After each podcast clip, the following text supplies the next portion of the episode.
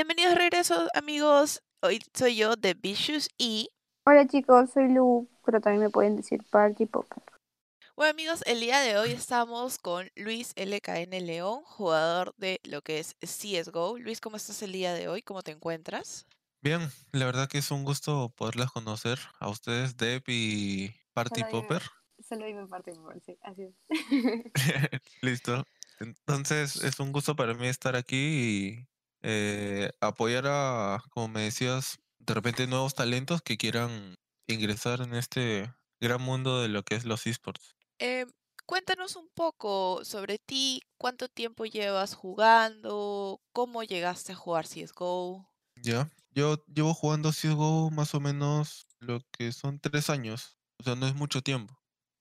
Porque este juego ya tiene sus años, está desde el 2012, o sea, ya tiene ocho años.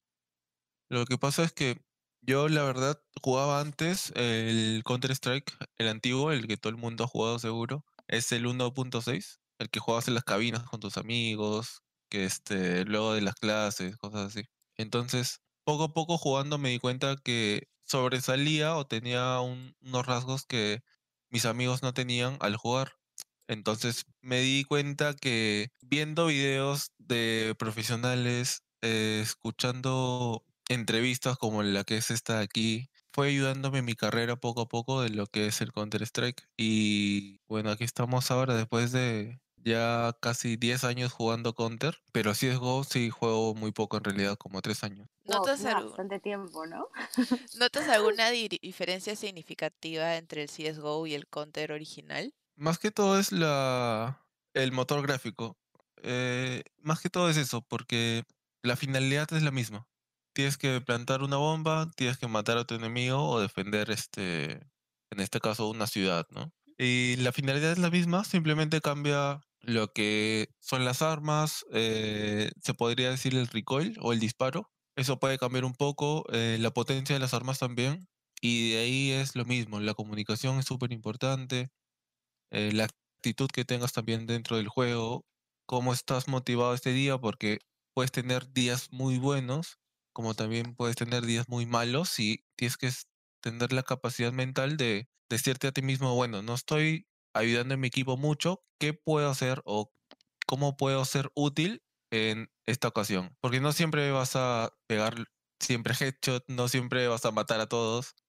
Entonces tienes que darte cuenta tú mismo en qué situación te encuentras en esa partida, porque puede ser una final. Me ha pasado que en una final un amigo estaba súper nervioso y se jugaban tres mapas. Luego del primer mapa todos nos dimos cuenta y tuvimos que hablarle, porque si como equipo no apoyamos a alguien que en ese momento está muy bajoneado, entonces no seríamos un equipo, ¿verdad? Seríamos cinco jugadores tratando de llevarse un premio y ese no es el punto. Entonces, viéndolo por ahí ya un poco fuera de lo gamer, eh, me ha ayudado bastante en lo que son trabajos en equipo, en la comunicación y también eh, me ha podido abrir puertas este, conociendo a muchas personas que son muy importantes en mi vida el día de hoy. Sí, De- eso no sé si te parece, pero eh, ahorita el Gaine ha dicho todo lo que hemos estado comentando respecto a lo que significa ser profesional en, en el rubro de los esports. Creo que cada cosita que ha ido sacando es como que la disciplina, la comunicación, el, el mejoramiento de las, de las habilidades blandas en equipo, porque no es solo ser un roster ya, ¿no? Es, a veces, como bien dice, hay mucha gente que quiere solo golpear primero y, siempre estar eh, eh, en esa posición, pero a veces no se puede. Entonces, me, me parece súper genial que, mira, no, hemos- no tenemos ni 10 minutos y ya ha abordado prácticamente lo importante que es tomarse en serio el juego y, y verlo desde una, desde una perspectiva súper profesional. ¿no? En 10 minutos ha dicho lo que nos tomó a nosotros una hora de podcast. Una hora, sí, exactamente.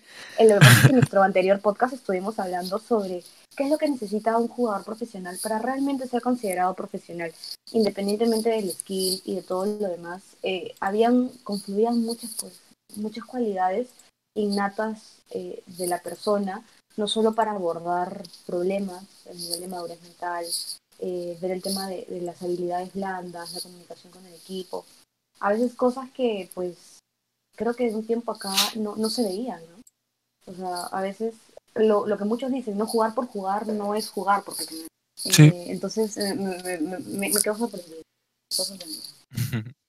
Ahorita cuéntanos con quién estás jugando. Ahorita, actualmente, en- desde julio estoy con Supremacy Gaming, que es una organización creada por gamers.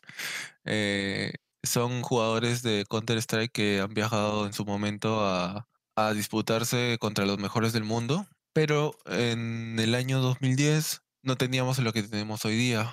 Eh, muchas ferias, muchos eventos, eh, streamers, eh, patrocinadores, que es lo más importante en este mundo de los esports. Y más con una organización, los patrocinadores son los que hacen que todo esto sea posible, al menos en una organización. Y gracias a, ellos, como lo son este, ahora Logitech y LG, eh, esta organización ha podido surgir. Y poco a poco hemos creado un, a- un buen ambiente, un, un espacio donde no solamente podemos jugar, sino también tenemos ocho personas que estamos ahí, jugamos, podemos hablar de cualquier cosa. Somos más que players, somos ya, se podría decir, muy, muy amigos. No tanto mejores amigos, pero somos muy amigos, nos conocemos mucho y eso es muy importante fuera del juego, ¿no? Tienes que conocer, pasar tiempo con, con tu equipo. Ahora no podemos salir porque me hubiera encantado poder este, tener una reunión con ellos fuera de lo gamer, ¿no? Como de repente comprar unos tragos, eh, hacer una parrilla y conocer también a, a su familia, a ellos, a mi familia. Eso lleva a una relación un poco más allá de, bueno, él es, sí, él es mi, este, mi equipo y ya está. Como que estás pasando la mayor parte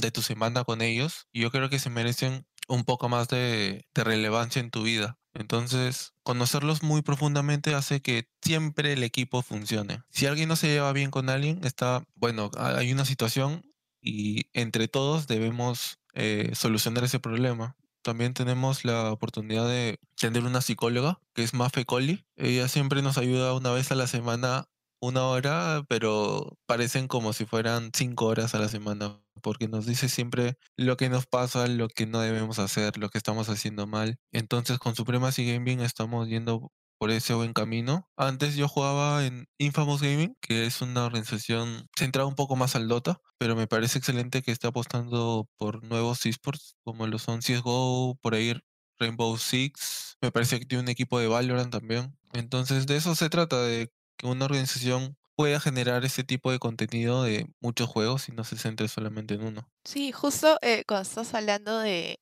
de tus compañeros, me has hecho acordar que aquí Party Popper ha sido manager y cuando habla de sus chiquitos, habla de ellos como si fuesen sus hijitos, ¿no, Lu? Bueno, en algún momento me tocó, también me tocó tener contacto con los esports, pero a nivel de Dota, yo, yo estuve con, con un grupo de chicos que, que viajaron a, a Bucarest por una minor y lo que tú comentas de la interacción que tienes con ellos a diario, por lo menos en- yo le, le- lo que le comento a ver, ¿no? O sea, te vuelves manager, mamá, psicóloga, a veces cocinera, eh, a veces también amiga, porque el- la, la presión de por sí del juego es, es fuerte, pero no solo eso, sino la, la presión misma de la decisión que tienes de ser profesional tan joven, ¿no? porque influye mucho la edad. Hay chicos eh, que juegan desde, yo conozco chicos que juegan desde los 11 años, y efectivamente, como tú dices, eh, todos, muchos de ellos teniendo contacto con las cadenas de internet, Eh, muchos de ellos saliendo del colegio, quizás los papás no podían, no podían costear el internet en casa, hacían las tareas fuera, ya se conocían un grupo. Eh, muchos de ellos se formaron así y ahora hay chicos que pues teniendo 14, 15 años, 16 años pueden jugar a nivel profesional. A mí en algún momento me tocó ir con, con un... Bueno, yo, yo siempre le digo pequeñito, ya no es pequeñito, ¿no? ya es mayor de edad. Pero en, en el tiempo que viajé con él, yo, yo fui su, su tutora legal y, y siempre está ese feeling de, oye, es- por más, o sea, ven jugar miles de personas, probablemente. Ahora con eh, la masificación de, del streaming, la dinamización de todos los canales digitales, es muy fácil que los juegos pues los, los y los vean cientos de miles Así y es. lo ves ahí jugando tan pequeño y luego regresando, ¿no? A ti es como que, a, a mí por lo menos me, me daba esa sensación de, oye, es- son, son más que amigos, son más que un equipo, o sea, son una familia, ¿no? Conviven juntos. Exacto.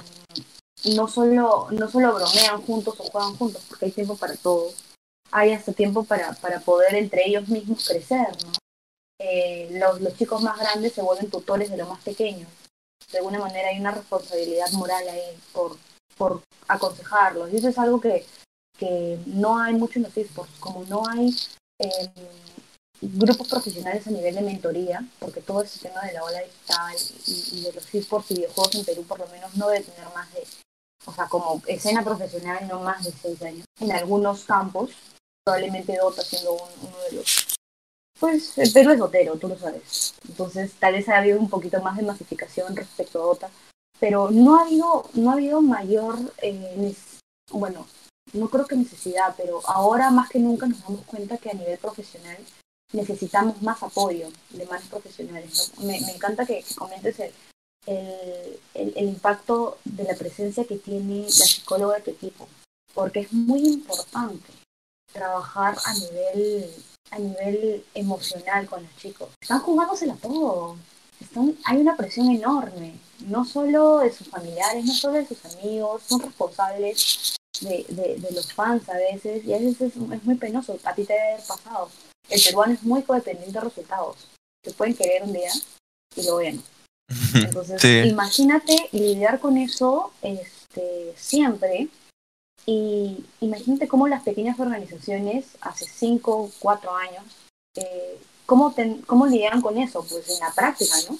Tratando de, de, sobrellevar todo, todo sobre la marcha. Pero hoy sí es importante contar pues con, con profesionales en las. Me he quedado sorprendida de verdad, estoy súper contenta. Es más, por interno le estoy diciendo a Dev, qué genial, me encanta poder conversar de la experiencia de una organización que realmente es el ideal, lo que quisiéramos, porque realmente ese espacio era para eso, para poder debatir qué se puede hacer para mejorar. Porque tú bien sabes que si el ecosistema no crece, eh, la carrera a nivel de esports en Perú tampoco lo hace. Entonces es un tema de ir creciendo exponencialmente eh, en todos los sentidos, ¿no? A nivel de organizadores de ligas, a nivel de participación de marcas, ya sea en acuerdos de sponsorship o patrocinaje, eh, a nivel de equipos.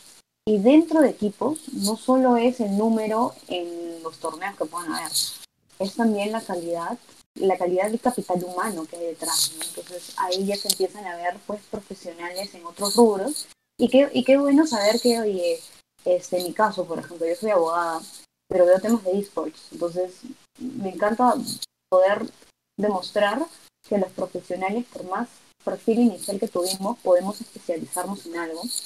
Y, y, es mucho más bonito si promueve el crecimiento propio de un ecosistema, que de verdad es muy rico y en otros países pues está diversificando súper grande y en Perú sería ideal que sea lo mismo. Sí, en verdad yo también siento que sobre todo estos meses de cuarentena ha permitido que eh, la escena de los de los eSports haya crecido muchísimo.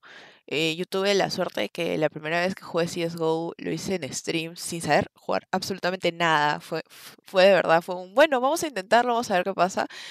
Y me compartieron en la Lobo Army. Y llegó un montón de gente y yo estaba súper asustada. ¿Qué está pasando aquí? ¿Por qué me llegó una Army? ¿Qué Army es? ¿De dónde me han sacado? Pero no, o sea, todos fueron súper amables, me decían, me ayudaban y me gustó bastante el juego, en verdad. Y este, tengo una amiga que ella, ella nos decía, pero yo no juego nada, lo único que jugaba era Counter, este, ese de hace muchos años. Y yo le decía, oye, pero es este juego y es, es gratuito, ¿por qué no te entras a jugar? Porque ella no juega en realidad videojuegos enamorada y todos los días era, ¿cuándo vamos a jugar CSGO? ¿Cuándo vamos a jugar CSGO?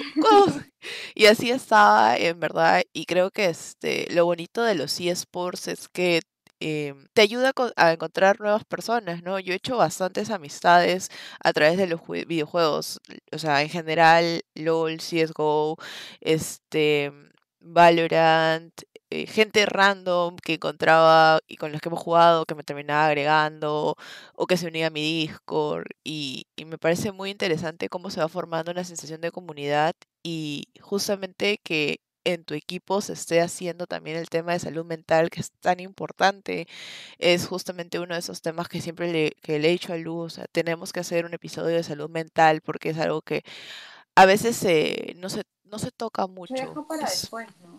se deja para después, para después y al final nunca se trata.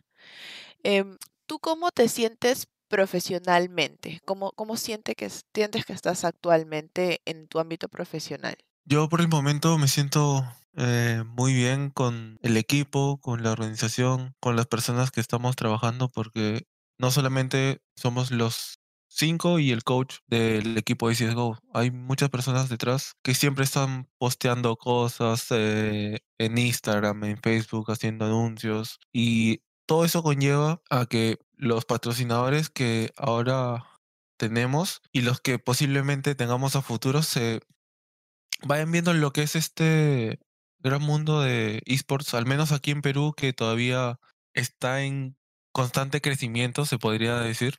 Por esto lo que comentaba de la pandemia también ha ayudado mucho. Ayuda mucho a, a que una marca como la que es Logitech, la que es, por ejemplo, eh, Zowie, em, al menos se den cuenta de, de que esto no es una utopía, esto está pasando aquí y ahora en Perú.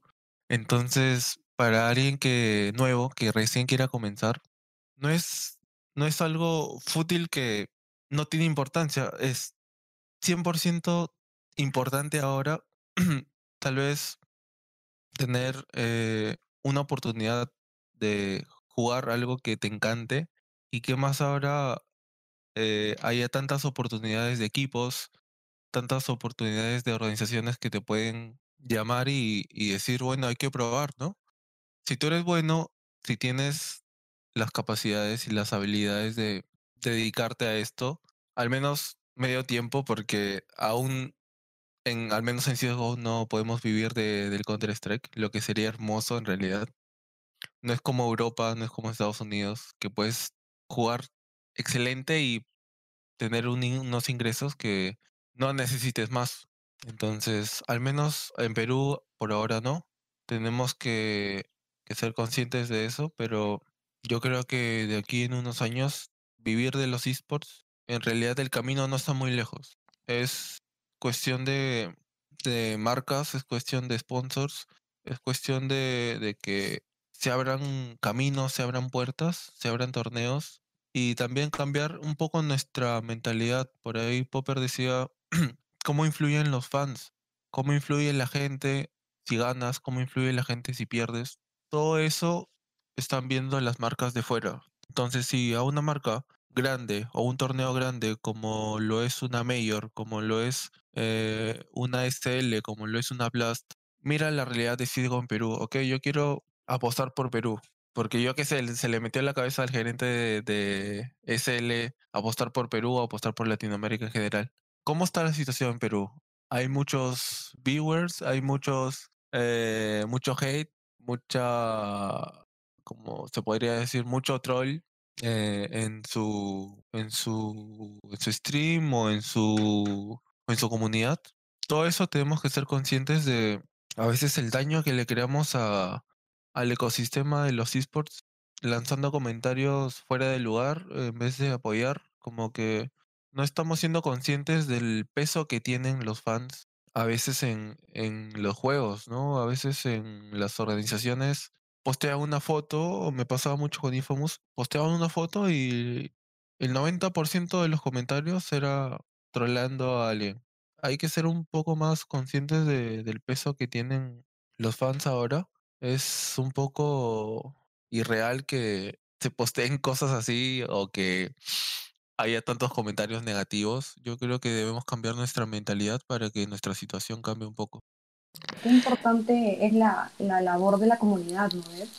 Eso es algo que también, pues, es reflejo eh, importante que se debe cuidar justamente por lo que tú dices, ¿no? Es un tema ya de, de si queremos crecer exponencialmente como una zona en donde se desarrollan los esports, y no solo que se desarrollan, sino en donde es eh, rentable invertir, todos los stakeholders, es decir, todos los agentes del mercado deberían estar bien cohesionados. Eh, más aún porque ustedes son, son representantes no solo de, de marcas, sino también de valores. y, qué importante es tomar esto con responsabilidad. Yo creo que esto, es algo que debemos, compartirlo y, y, como siempre te digo, eh, insistir en eso, ¿no? Es un tema ya de que em, las mismas organizaciones tienen que aprender a educar a su, a su público. Y es justo, justo es un tema de investigación que voy a tratar en un curso de la universidad. Em, las cosas se permiten y el problema es cuando las permites mucho pasa eso. Entonces, eh, las mismas organizaciones tienen que educar a su público sobre lo que van a permitir lo que ya no van a permitir, porque estamos creciendo, o sea, a nivel de este de eSports y de comunidad, eh, estamos creciendo eh, enormemente. Y si no les eh, pavimentamos en este momento la ruta a los futuros fans, a los futuros players, a las futuras organizaciones, en base a un tema de respeto, realmente nos vamos a volver, en vez de un punto focal para futuras inversiones, en un punto focal de toxicidad y no van a querer invertir en nosotros como, como país lo bonito es que, por ejemplo, al menos en la escena de CSGO, he podido apreciar que no hay tanto comparado como con otros eSports. De todas maneras, sí, eh, como ya está, eh, hay una base de toxicidad, por decirlo de alguna manera, en la comunidad peruana, sí, en algunos momentos creo que hay gente que todavía se, se lo toma de esa manera, pero también he notado que ya no se toleran mucho las conductas, o sea, los mismos fans intentan poner el pare o hacer el aguante a, las a las demás personas.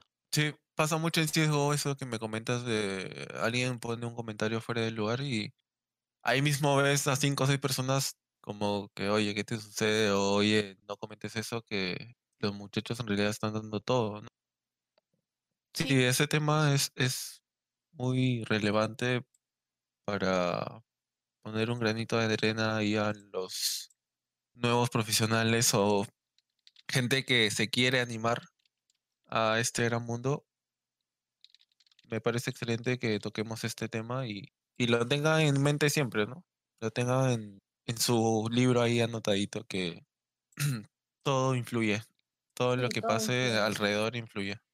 Eso es muy cierto. A la larga hay, hay muchos, es más, em, por no ir muy lejos, eh, a veces el, el, efecto que, que, puede tener la imagen misma del, del, gamer peruano, ¿no? Pero sí, no tan seria. A, mí me pena, ¿no? Que, que, que, a veces la toxicidad de, de las comunidades se muestre indiscriminadamente y se meta en un mismo saco a todos, ¿no? cuando todo eso influye, o sea, influye, uno no sabe, o sea, yo siempre creo eso, uno no sabe con quién vas a lidiar en, en, una semana, en dos meses, en un año, quién sabe, la persona con la que te tocó interactuar hoy podría haber sido el inversionista de tu organización, no lo sé. Entonces yo siempre creo que uno tiene que actuar como nos gustaría que, que nos traten a nosotros, ¿no? Eso es algo que, que no se ve que no, que no, no siento, por lo menos del lado de Dota, no siento que se, que se, se pueda, se pueda dar de buena manera. O sea, siempre, siempre ahí está el, siempre están los trolls, siempre están los memes. No pues. Pero mira, por ejemplo, un poco de, de, memes y de troleo no hace mal. Lo que hace mal es, es, ya llevarlo por... atacarlo, ¿no? Claro, por el, por el mal gusto, por decirlo de una manera. Sí, en verdad, y eso también es algo que, que yo en algún momento se lo he comentado a mis compañeros ya como streamer, es que tú nunca sabes quién va a estar viéndote. Y por eso es que deberías de, de guardarte también como una figura profesional, así tengas cinco viewers, así tengas un solo viewer, porque tú nunca sabes quién es la próxima persona que te va a descubrir. Y ya eh, estamos en una era en la que realmente la gente ya no tolera mucho temas de conductas tóxicas, eh, temas de, de eh, infantiles, por decirlo de alguna manera. Ya este, las mismas marcas apuestan por gente que es profesional, porque están tratando de, de construir un ecosistema a miras de que seamos grandes, no solo a nivel Latinoamérica. Claro, pero no solo eso, es un tema también de, negocios, o sea, es, es cómo tú conviertes tu inversión, presupuesto de marketing o no que se gaste en cualquier otra cosa, pero bueno, lo destinas a cierto, a, cierto entorno, a cierto rubro, y, finalmente las marcas lo que quieren es tener un mayor, mayor y mejor acercamiento con sus posibles clientes, ¿no? con sus posibles consumidores. Y sobre todo, este, sumarse a la ola de, la innovación, porque finalmente los esports están en, esa, en esa área, ¿no? el área de, innovación, de desarrollo de nuevas tecnologías. Entonces, de por sí, eh, ellos estarán buscando siempre que la, la marca pues esté envuelta en, eh, en algo responsable, eh, en algo que realmente genere valor. Entonces, con, con, con los malos comportamientos ahuyentas al inversor. Ah, Luis, cuéntanos, ¿cómo ves tú la escena? Ya nos contaste cómo está la escena de CSGO ahorita. ¿Cómo la ves tú, pero de aquí a cinco años a nivel Latinoamérica? ¿Qué, qué piensas o qué te gustaría que haya? A cinco años Ojalá y se cumpla todos los deseos que he pedido. que haya muchos más torneos, mucho más, eh, más que todo, hay problemas con servidores de... Me gustaría mucho jugar con personas de Brasil, personas de Argentina. Eh, lamentablemente ahora solamente podemos jugar con Norteamérica, eh, México, Colombia, que no está mal, que a mí me encanta jugar con ellos, pero yo creo que Argentina y Brasil tienen un poco más de esa picardía de, Sudamérica, que me gustaría mucho poderme enfrentar a equipos de, de esos países. Eh, espero que en cinco años haya muchas más puertas de torneos internacionales que nos ayuden a nosotros a poder viajar y experimentar eso que es el roce que me hubiera gustado mucho a veces digo jugar antes para poder viajar y, enfrentarme a los mejores, pero me doy cuenta que no, que donde estoy, estoy muy bien, porque ahora se está viendo mucho, mucho más crecimiento. Solamente faltan esos pequeños torneos de impulsarnos un poco al exterior y darnos cuenta en realidad en qué nivel estamos, porque jugar siempre contra Norteamérica, jugar siempre contra Colombia, ok, ganamos aquí, ganamos o quedamos segundos aquí, estamos en el top 5, pero ¿qué hay más allá? ¿Por qué siempre tenemos que disputarnos nosotros un, un torneo y, ok, el primero gana, bravo, o se lleva un premio, pero en realidad lo que nos llena a nosotros es poder enfrentarnos contra, aunque sea el top 20 o el top 10 de todo el mundo. La superación. Poder, claro, poder medirnos contra ellos y toda esa información que nos llevemos de las cinco o seis partidas, yo creo que va a tener una, un impacto en la historia, porque eh, jugadores, ahora el CEO de Supremacy nos sigue dando experiencias que ha tenido hace 10 años, en el 2010, cuando viajó. Entonces, tener esta experiencia de, de poder jugar contra ellos, como les decía, te abre muchos caminos, ¿no? Te, te abre la mente y, es muy importante en, no solamente en CSGO, sino en todos los equipos, todas las organizaciones quieren que su equipo pueda viajar y enfrentarse contra ellos. Sí, definitivamente es, es necesario porque si te enfrentas siempre contra los mismos, no estás viendo el 100% del, del espacio, de los lugares, del espacio, y sí, pues sería bonito que, que crezca bastante, que haya más inversión en esta escena para que ustedes también tengan nuevas oportunidades a nivel mundial, no solo Latinoamérica. Es, sobre todo, claro, como tú indicabas, Brasil está muy bien desarrollado en temas de esports y sería muy interesante que quizás puedan viajar, competir contra ellos. ¿Dónde estás ahorita? ¿Cuál consideras que ha sido tu mayor dificultad u obstáculo en tu carrera? En la corta carrera que he tenido, yo creo que la dificultad de todo gamer es conseguir una computadora. Al menos si tienes, si, si tienes los recursos o si te puedes, si te la pueden dar, no hay problema. Pero a veces hay nuevos talentos que he visto muchos, he visto muchos, porque eh, me gustaba mucho ir a, a un LAN center en Trujillo que se llama TexasNet. Entonces veía gente, bueno, niños de 10, 11 que jugaban Fortnite y la rompían. Pero se les acababa el dinero y como que se quedaban ahí, ¿me entienden? Es como talentos nuevos que se pudieran superar mucho si hubieran tenido una computadora sus manos. Yo creo que de ahí al menos 5 o 6 de Trujillo hubieran ya sido top Perú por la destreza que, que tenían. Me quedé impresionado de cómo jugaban.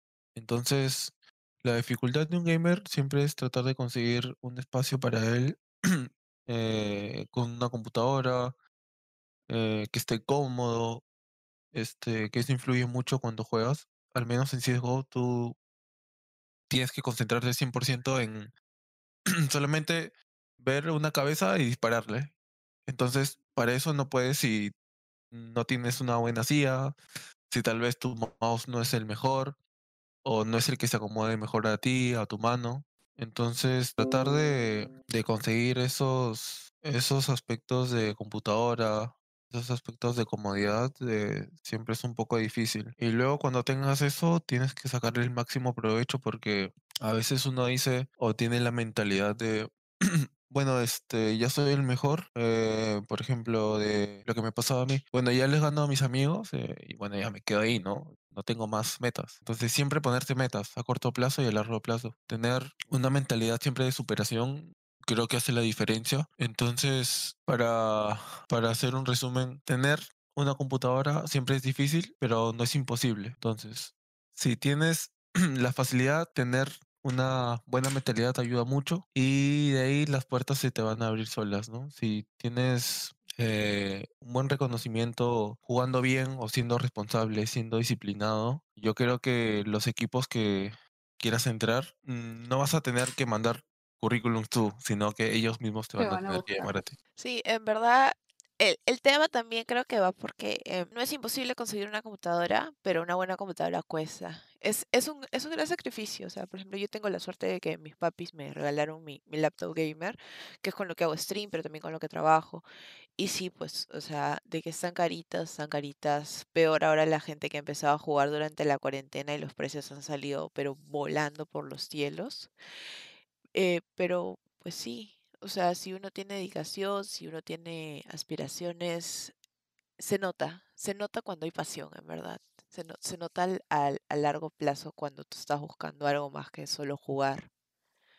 ¿Tú eh, tienes algún plan, alguna aspiración, algún sueño, algo que desees para tus próximos cinco años? Bueno, sueños siempre, siempre he tenido. Me gusta tener eh, en mi mente muchos obstáculos para poder superarlos, pero un sueño que siempre he querido es enfrentarme a, como les decía, a los mejores del mundo. Es algo que no simplemente me va a llenar emocionalmente, sino que, digámoslo profesionalmente, es una meta que todos quieren alcanzar, ¿no? O que te jalen a un equipo que tú considerabas que nunca ibas a llegar que te llegue un mensaje de el manager y te diga, hola Luis, estamos viendo que este, a lo largo de tu tiempo, de tu carrera, estás jugando muy bien. Hemos eh, investigado profundamente y queremos que pruebes con nosotros. Es algo, es un mensaje que cuando, si es que me llega algún día, lo voy a postear en todas mis redes sociales porque es, es algo, es un sueño para todos, ¿no? Es un sueño que cada gamer tiene. Ser jalado a un equipo que él admire es, es como eh, si le dieras a un niño lo que siempre ha querido, ¿no? Un regalo que siempre ha querido por Navidad.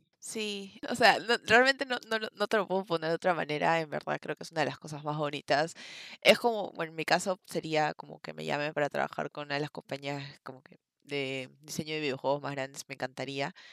Eh, me parece muy bonito la manera en que, en que lo expresas. e- Esa es la importancia de tener una aspiración o planes a, a largo plazo, porque siempre estás mirando hacia adelante, o sea, intentas seguir continuando. ¿Has pensado en qué vas a hacer si deseas desarrollarte más allá de solo ser un pro player? ¿Has tenido alguna idea de qué otra cosa te gustaría probar dentro del mismo rubro? Me gustaría mucho, eh, si es que ya, bueno, yo tengo ahorita 24 años, como que ya estoy de salida, ¿no? Eh, me gustaría mucho crear una organización, eh, tratar de, de poder ayudar al- a la nueva sangre que, que no está, mu- no está mal jugar. A veces, eh, yo qué sé, los padres o, personas que no están muy familiarizadas con este rubro tienen la mentalidad de que estás haciendo algo intrascendente, estás haciendo algo en vano como desperdiciar horas jugando, pero yo lo veo del tema un poco más allá. ¿Qué pasa si, si Messi no hubiera tenido una pelota y hubiera tenido una computadora? O sea, si Messi hubiera, na- hubiera nacido en este tiempo y se hubiera metido, no sé, a Fortnite o se hubiera metido a Dota, a CSGO, le- es algo como que los nuevos Messis, los nuevos cristianos, las nuevas estrellas que están surgiendo, no solamente eh, en CSGO, sino en todos los juegos en, en general, ¿no? Mm. Eh, es algo que va por ahí, entonces me gustaría mucho apoyarlos, me gustaría mucho darles eh, un poco de mi experiencia a ellos, porque yo también siempre he buscado personas que hayan tenido una carrera ya larga y siempre me ha gustado como que entrevistarlos, ¿no? Por decirlo así. Estábamos en una reunión, me acuerdo, cuando yo estoy de Trujillo. Entonces, al inicio de, de esta carrera de CSGO, yo tenía un equipo en Trujillo, pero como que no los veía un poco disciplinados. eh, no me gustaba tanto su manera de pensar en el juego. Entonces busqué un poco más allá y pude hablarle a un amigo de Lima. Bueno, que era mi amigo, antes no lo conocía. Y le dije para probar, para jugar un rato, para este, poder ser eh, ya como que conocidos y llegué a Lima por un torneo que fue la Lima Games Week con ellos justo, que formamos un equipo, quedamos en la final, nunca habíamos jugado juntos, jugamos y quedamos en la final y tuve la experiencia de, de que dos de ellos jugaban ya 10 o 15 años, entonces me gustaba mucho preguntarles a veces la gente tiene, o los nuevos talentos tienen un poco de temor al, preguntar a, a gente que, bueno, tiene un poco más de experiencia que ellos, ¿no? Pero yo les, les aconsejo que no tengan ese miedo. Si ustedes tienen la oportunidad, aunque sean preguntas así eh, pequeñas, pero que vayan directo al grano, ¿no? Que, sepan y se den cuenta los profesionales de ahora que hay gente detrás de ellos. Entonces, apoyarlos es como que una tarea que me gustaría mucho hacer. Yo creo que todo gamer ya retirado tiene que, al menos por el amor al deporte, ¿no? Al menos ayudar a alguien, darle una charla y contarle su experiencia. Es muy importante porque no simplemente eres tú, hay muchas generaciones detrás.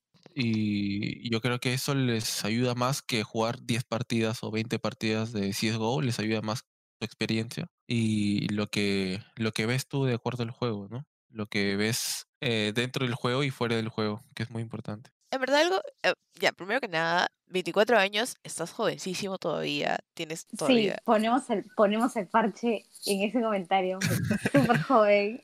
Lo que sí, de, lo, lo también lo debe, lo debes saber, eres muy maduro para tu edad.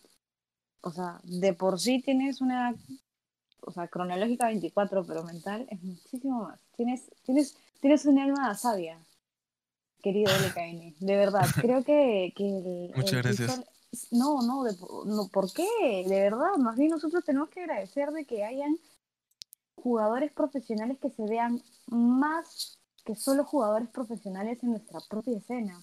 Tú ya estás hablando más de un tema de mentoría, un tema de, de, de apoyo a la comunidad, estás tocando temas súper importantes porque luego de la construcción misma del ecosistema está el sostenimiento de esta, ¿no?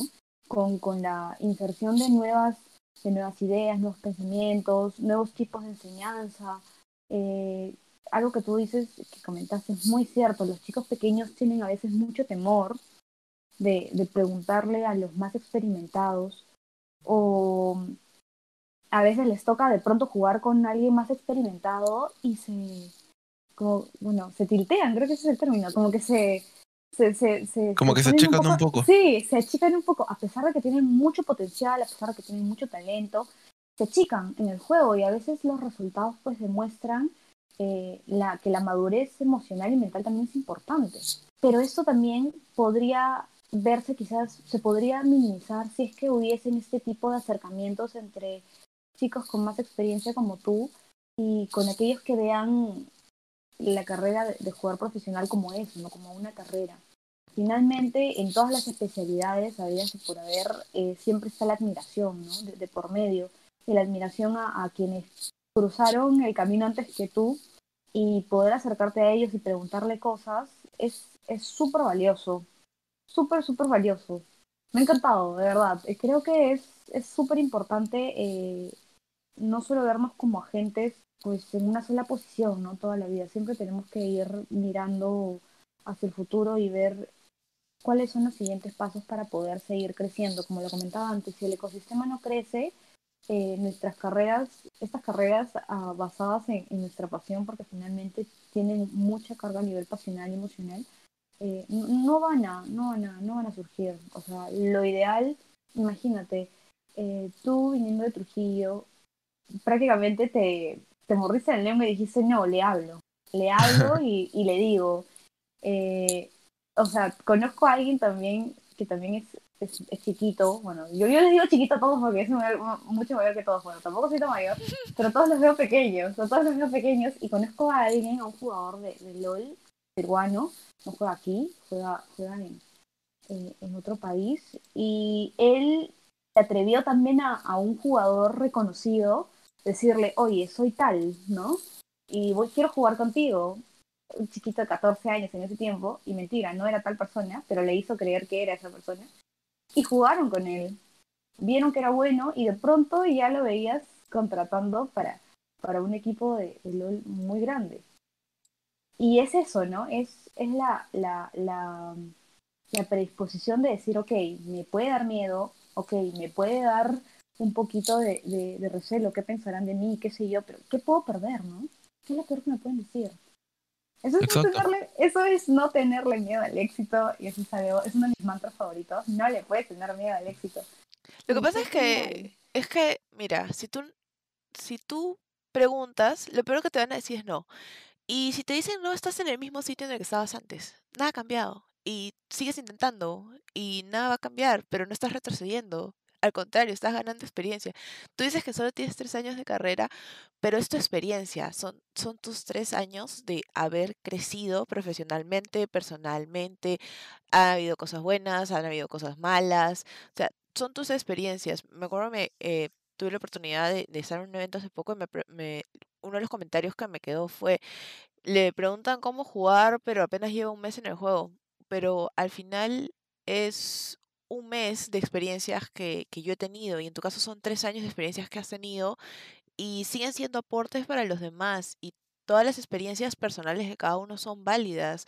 Lo que tú estás haciendo es ah, así tres años, un mes, dos meses, un año, estás ya brindando tus aportes a las futuras generaciones. estás pavimentando el camino para lo que son los futuros jugadores, los futuros eh, quizás incluso coach, o sea, eh, capitanes de equipo, ya el, propio hecho de tú estar aportando, estás haciendo que crezca la escena. Sí, y se trata de eso, de ser todos un mismo conjunto, no tener eh, rivalidades, bueno, todos tenemos rivalidades dentro de la cancha, ¿no? Pero fuera, eh, me gustaría que todos seamos amigos, porque a veces alguien te agarra cólera, y me ha pasado, y de la nada, porque vio un stream mío y, seguro habrá pensado, bueno, él no me cae.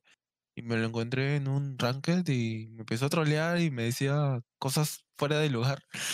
Y bueno, yo me quedé como, pero estamos jugando lo mismo, tenemos una misma misión, ¿no? De, de querer mejorarnos, de querer mejorar, perdón, y, y sobresalir, este, y qué sé yo, que nos contraten en, en otro país, en el extranjero. Entonces todos tenemos el, el mismo, la misma visión, la misma misión de, de querer siempre ser mejor.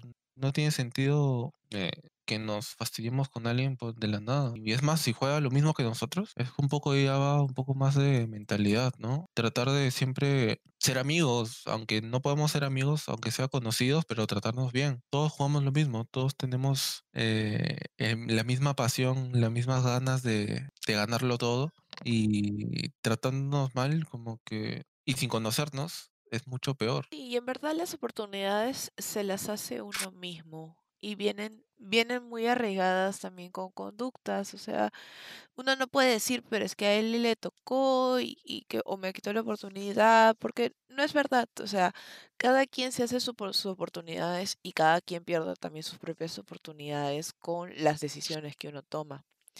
Ya como para poder un poco cerrar el podcast, porque ya estamos tomando una hora de tu tiempo, ¿tú ¿Qué recomendaciones le darías a alguien que quiere entrar a jugar profesionalmente CSGO? Yo creo que recomendaciones serían ver a qué, qué rubro específico, porque en realidad sería una recomendación general, ¿no? Para todos los gamers que de repente escuchan este podcast de Dota, de LOL, de Counter-Strike, de cualquier juego en realidad, tener siempre una mentalidad positiva frente a las adversidades. No siempre vas a ganar, no siempre vas a ser el mejor, no siempre eh, va a haber gente que juegue más que tú y no tienes que desmotivarte, al contrario, tú tienes que pensar en, ok, él juega más que yo, ¿por qué lo hace? Entrena más, trabaja más, eh, ve más videos sobre estrategias, sobre cómo usar más la mente que las manos, porque eso influye mucho.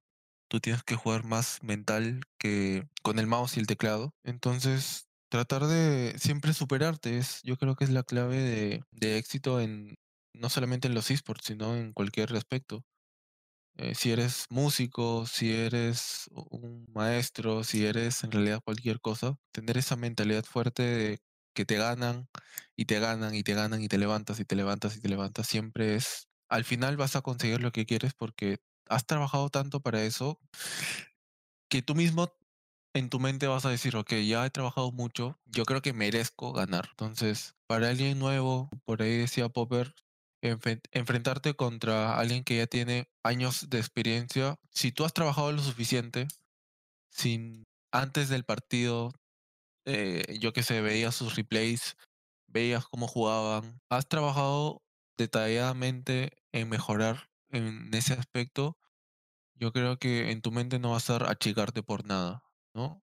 Siempre vas a tener eh, esas ganas de, de poder superarte y poder demostrar de lo que eres, porque lo has trabajado. No es simplemente jugar, jugar, jugar. Tienes que llevar un trabajo dentro y fuera del juego, eh, revisando cosas, eh, estudiando al rival. Es un poco por ahí a lo que iba de, de poder superarte a ti mismo, ¿no? Importante tener la meta clara y, analizar siempre las acciones que tengamos y no ser tan duros con nosotros mismos, seguir intentando y confiando en nuestro potencial. Creo que eso es algo que también forma parte de, la misma del mismo crecimiento a nivel de madurez emocional y es algo que eh, día a día me da gusto ver que, se está, está, es algo que se está perfilando en, en- en los jugadores que están saliendo en esta generación. ¿no? Esto es, es muy bonito de, de ver, de escuchar. Eh, Luis, nos ha encantado tenerte hoy en nuestro podcast, de verdad, ha sido increíble. Muchas gracias a ustedes, chicas. De Eh, verdad, a mí también me ha encantado. Nunca había tenido una experiencia de participar en un podcast. Entonces, como decía Vicious, salen cosas random siempre, ¿no? Conoces a gente que nunca te hubieras imaginado conocer. La verdad es un gusto y un honor haber estado con ustedes aquí y que me hayan invitado. En verdad estamos muy agradecida, agradecidas con, con el tiempo que nos has brindado y sentimos que, y siento que tu experiencia es una experiencia muy importante. O sea, como dice Lu, tienes una visión muy, muy madura, pero también muy certera de, de cómo son las cosas y, has y tenemos la oportunidad de escuchar el insight de alguien que ha vivido lo que es jugar, pero también lo que son las conductas que hay alrededor de, de el ambiente de los eSports y Muchísimas gracias por estar con nosotras. Ha sido un placer tenerte hoy día.